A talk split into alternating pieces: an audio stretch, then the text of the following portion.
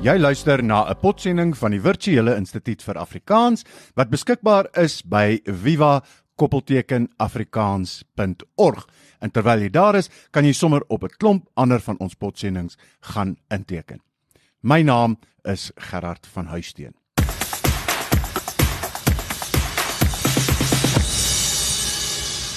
Ek was onlangs in Bloemfontein vir die bekendstelling van die Af nuwe Afrikaanse woordelys en spelreëls. En die persoon wat my sou ondervra by die bekendstelling was professor Angelique van Niekerk en sy is die departementshoof van die departement Afrikaans, Nederlands, Frans en Duits hier aan die Universiteit van die Vrystaat. Ek het haar uh voor die bekendstelling hier na my hotelkamer toe gelok. Ek voel soos een of ander vroetelpappie, maar gelukkig weet sy en ek dat niks kan gebeur nie. Uh en ek het besluit om haar 'n paar vrae te vra voordat sy my later die aand sou vasvra. Ek het met Angelique gepraat oor 'n spiksplinter nuwe aanlyn kursus wat hulle ontwikkel het met die naam Gesellig Afrikaans. Hallo Angelique. Hallo Gerard, lekker om met jou te gesels. Gesellig Afrikaans. Wat is Gesellig Afrikaans? Gesellig Afrikaans is 'n volledige aanlyn kursus om vir mense wat nie Afrikaans praat nie en geen voorkennis van Afrikaans het nie, te leer om Afrikaans te praat. Uh die kursus bestaan eintlik al jare aan die IV as 'n kontakgebaseerde kursus, maar ons het soveel navrae gekry van mense buite die IV en buite Bloemfontein wat ook wil leer Afrikaans praat dat ons dit bietjie verder ontwikkel het en gekyk het wat is die moontlikhede om op 'n ander plek te sit en nog steeds 'n vreemde taal aan te leer. Nou wie is dit wat tipies Afrikaans dan as vreemde taal wil aanleer? Eh, wie is julle tipiese gebruikers? Ehm um, by die universiteit self het dit eintlik gekom weens internasionale studente wat hier kom studeer En wanneer jy in 'n nuwe land is, dan leer jy die nuwe land se kos eet, jy maak vriende met die mense van die nuwe land. En as jy in die Vrystaat is, gaan heelwat van daardie nuwe mense ook Afrikaanssprekendes wees. So dit is eintlik onmoontlik om deur Suid-Afrika te reis of op besoek te kom in Suid-Afrika en nie met Afrikaanssprekendes kontak te hê nie. So dit is eintlik 'n behoefte van mense om hulle self tuis te maak en tuis te voel in Suid-Afrika. So kry jy dus ook belangstelling van toeriste byvoorbeeld. Tot op hede um, het ons eintlik toeriste en mense buite die IV grense grootliks moes wegwys omdat hulle nie ingeskrewe studente van die universiteit is nie. Um, ons kry ook heelwat navrae van besigheidslei, mense wat by banke werk, by Eskom werk, uh auditeursfirmas werk wat wil Afrikaans aanleer. Hulle kom van elders in die wêreld of elders in die land. Um en ons kon hulle nie help nie. So die behoefte aan 'n aanlyn kursus was juis as gevolg van gebruikers wat 'n behoefte gehad om te leer Afrikaans praat.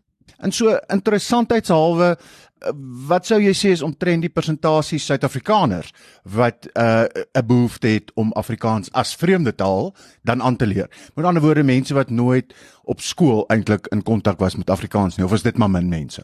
Dis 'n veel kleiner deel van ons studente wat ons elke jaar inskryf, um, wat Suid-Afrikaners is, maar daar is mense van byvoorbeeld veral Lesotho of van 'n uh, provinsie soos Mpumalanga wat nie nodig gehad het om in die skoolstelsel Afrikaans aan te leer nie. En ek dink daardie getal word groter.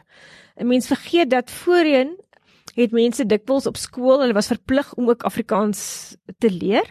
En die getal mense wat Afrikaans as 'n vreemde taal moes aanleer in ons eie land se grense was eintlik weglaatbaar klein maar as gevolg van beleidsveranderinge van die konteks wat verander, is dit nie meer verpligtend om Afrikaans as 'n skoolvak aan te bied nie. So dit beteken mense neem nie Afrikaans as skool op skool nie. Hulle word nie Afrikaans groot nie. So hulle praat geen Afrikaans nie, maar wanneer hulle begin werk, die werksektor, die privaat sektor funksioneer ook nog in Afrikaans. So hulle neem eintlik Afrikaans omdat hulle wil oorleef, omdat hulle sosiaal wil oorleef, hulle wil kontak hê met kollegas, hulle wil in 'n inkopiesentrum met die vriendelike vrou wat toevallig ook Afrikaans spreek en is ook kan gesprek voer. So dis regtig iets wat 'n behoefte is van mense en nie iets wat akademies van bo af aangebied word nie. Iemand kom agter maar dit sal vir my lewe lekker wees, dit sal vir my lewe goed wees as ek ook hierdie taal kan praat. En daar's eintlik nou nie 'n beter plek in Suid-Afrika as juis nou hier in die Vrystaat om dit uh te leer nie. Dit het my opgeval vandag wat toe ek hier geland het op die lughawe hoe uh die mense gewoon by die uh, motorhuurmaatskappy gewoon heeltemal dadelik wegval en met my Afrikaans praat. En dis ek dink ook vir mense hier in die binneland van Suid-Afrika, uh is dit dan maklik om die taal te assimileer omdat jy dan uh, gewoon in so 'n omgewing jouself bevind. Ja, dit is natuurlik makliker om 'n taal aan te leer in 'n konteks waar daardie taal gepraat word. Ehm um, so natuurlik het mense wat in Suid-Afrika is of op besoek is in Suid-Afrika of gewoon iewers in Suid-Afrika vir korter tyd tyd spandeer. Dis vir hulle makliker om Afrikaans aan te leer as iemand totaal in die buiteland. Maar ehm um, wat wel anders is en dis eintlik die die behoefte aan die vreemde taal kursus is hoe onderrig jy vir iemand 'n vreemde taal in 'n land waar daardie taal nie gepraat word nie. Goed, en dit bring dat ons dan nou eintlik presies terug by die kursus wat jy ontwikkel het. Want dit is 'n aanlyn kursus. So jy kan streng gesproke in Moskou sit of in Londen sit en dan Afrikaans aanleer. So jy sit presies nie in daai konteks nie. Verstaan ek dit reg? Ja, dis belangrik geweest omdat mense na 13 weke met die kontakkursus iets in Afrikaans kon doen. Dikwels stuur departementshoofde 'n nuwe personeel het om so 'n kursus te neem of 'n besoekende dosent stuur 'n kollega om die kursus te neem en dan wil mense nie die kritiek kry dat iemand nou nog nie Afrikaans magtig is nie. So na 13 weke kan ons studente al 'n bietjie Afrikaans praat. Hulle ontvang sertifikate en met die sertifikaat plegtigheid sê hulle ook amptelik dankie in Afrikaans vir die sertifikaat. So met 'n aanlyn kursus is daar nog meer druk. Kan iemand na 20 weke in die aanlyn omgewing wel Afrikaans praat? En ons moet heelwat dinge inbou om seker te maak iemand het sy deel gedoen want baie maklik kan jy die kritiek kry die kursus is nie opgewasse nie of die kursus doen nie wat hy beloof om te doen nie.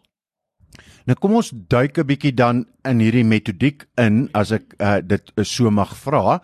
Um nou sit ek in Moskou. Ek uh, praat bietjie Engels, daarom kan ek die kursus uh, volg. Hoe assesseer julle dan of ek Afrikaans kan praat na 20 weke? Die assessering is is redelik kompleks en dit uh, omvat heelwat van die vaardighede in 'n taal. Onder andere word die studente deur die grammatika van Afrikaans geneem. Ehm um, heelwat mense wat formeel taal geskool is in hulle skooljare, het 'n behoefte om te verstaan hoe werk die grammatika. So hulle wil nie net woorde leer nie, hulle moet net 'n woordeskatlys hê nie. So ons doen 'n grammatika komponent en dan werk ons baie teksgebaseer. En die tekste in die kursus is dikwels toeristiese tipe tekste wat gaan oor Suid-Afrika, tekste wat nie baie gou-gou dateer nie byvoorbeeld iets oor Tafelberg omgewing of Namakwa land se blommeprag. En daardie tekste is dan in Afrikaans beskikbaar. Dit is ook in Engels beskikbaar. En dan neem ons hulle deur so 'n teks met begripsvrae, met grammatika vrae, met woordeskat vrae en daar is ook dan die antwoorde. Ons moet wel verplig of seker maak dat 'n student deur die teks werk, so wat ons dit bedoel het. En daarom word hulle verplig om eers sekere vrae te beantwoord alvorens 'n bepaalde tema nie voltooi is nie, kan hulle nie aangaan nie. Goed, dit is dan grammatika vaardighede, maar wat dan van iets soos spreekvaardighede? Wat die spreekvaardighede betref, het ek moet ek sê baie geleer oor die onderrig van Afrikaans toe ek begin het om Nederlands as 'n vreemde taal aan te leer en ook te onderrig vir studente. Um en een van die groot uitdagings dink ek met 'n vreemde taal is om nie net gewoon te wees aan die Afrikaans of die Nederlands van jou lesgewer nie.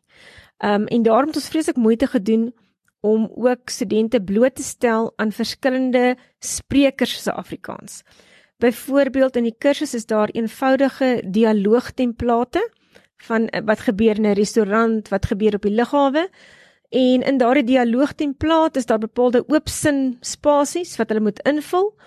En die dialoogtemplaat is ook in 'n audioformaat beskikbaar. Hulle neem dan die dialoogtemplaat op. Hulle kan dit vooraf oefen en ehm um, dis dan eintlik baie eenvoudig om net die regte antwoord in te vul vir sekere openinge en hulle moet dan die leer gewoon laai op die stelsel en ons kan dan gewoon hulle uitspraakkompetensie en begripskompetensie op dië manier assesseer. Maar dis een van vele ander assesserings. Een van die ander dinge wat ons gebruik is om eenvoudige grappietekste te gebruik. Ehm um, so 'n grappieteks is is lekker kort. Ehm um, dis ook prettig. En hulle hoor dan hierdie grappie teks in Afrikaans. Weer eens 'n verskeidenheid van mense dit oor jare vir ons ingelees. Moedertaalsprekers.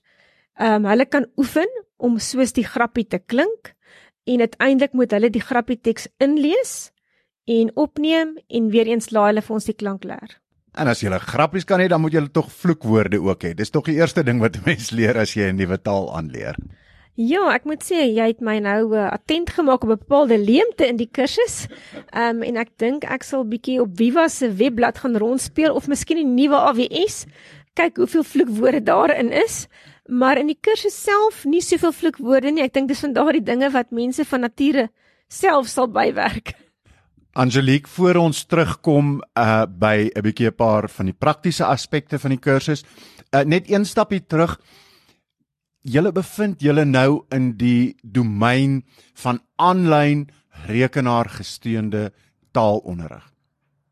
Is dit iets wat werk? In Engels gewoon computer assisted language learning oftewel CALL in Afrikaans uh, RGTO. Is dit iets wat werk? Is is is daar suksesverhale? Dit is um, dis nog baie nuut um, vir Afrikaans en ek dink eintlik dit is die die groot wins op hierdie stadium. Daar bestaan nie so 'n volledige aanlyn kursus boonop geakkrediteer vir Afrikaans nie en 'n mens moet gewoon iewers begin. Ek dink die vertroue wat ek in die kursus het op hierdie stadium, ehm um, het regtig te maak met wat ons uit eie ondervinding geleer het. Byvoorbeeld gebruik ons in die kursus ook nogal films, Afrikaanse films kampus gebaseerd is dit natuurlik makliker en 'n mens kan 'n goeie Afrikaanse film soos Wonderwerker wys. Jy kan dit op die kampus portaal laai en hulle kan beperkte toegang daartoe kry, gewoon vir onderrigdoel. In 'n totale aanlyn omgewing iets wat moeiliker, maar ons het wel 'n lys van Afrikaanse films wat ons dink ehm um, sinvol is en miskien nie van die tipe films wat ons dink nie 'n goeie beeld van Afrikaans of Suid-Afrika sal gee gelys nie, maar van die goeie aanbevole films. En 'n mens kan al hierdie goed natuurlik deesdae koop aanlyn. Maar met films en ondertiteling sorg jy of kan jy op 'n manier sorg dat mense wel blootstelling kry aan die vreemde taal en hoe dit klink in 'n natuurlike omgewing. Musiek is 'n ander wonderlike ding om te gebruik. As ek net dink hoe klein kindertjies wat miskien in 'n besonder Afrikaanse huis groot word met geen blootstelling aan Engels, baie gou kleintyd al hulle self kan help in Engels as gevolg van wat hulle op televisie hoor.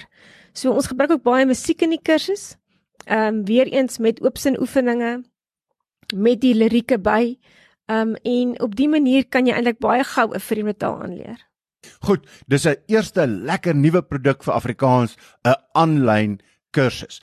Geef ons 'n bietjie 'n paar besonderhede. As mense wil registreer, meer gaan lees daaroor, waar kan hulle gaan lees daaroor? Wat kos die kursus? Is dit geakkrediteer? Hoe lank vat dit jou om die kursus te doen ensvoorts? 'n Paar praktiese sake.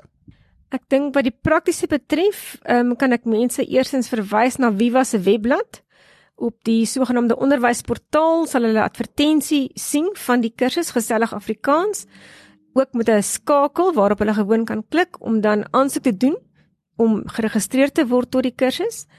Uh die kursus kos R1800 en ons het twee kursusse. Daar is 'n kursus gesellig Afrikaans 1 vir mense met geen voorkennis van Afrikaans nie.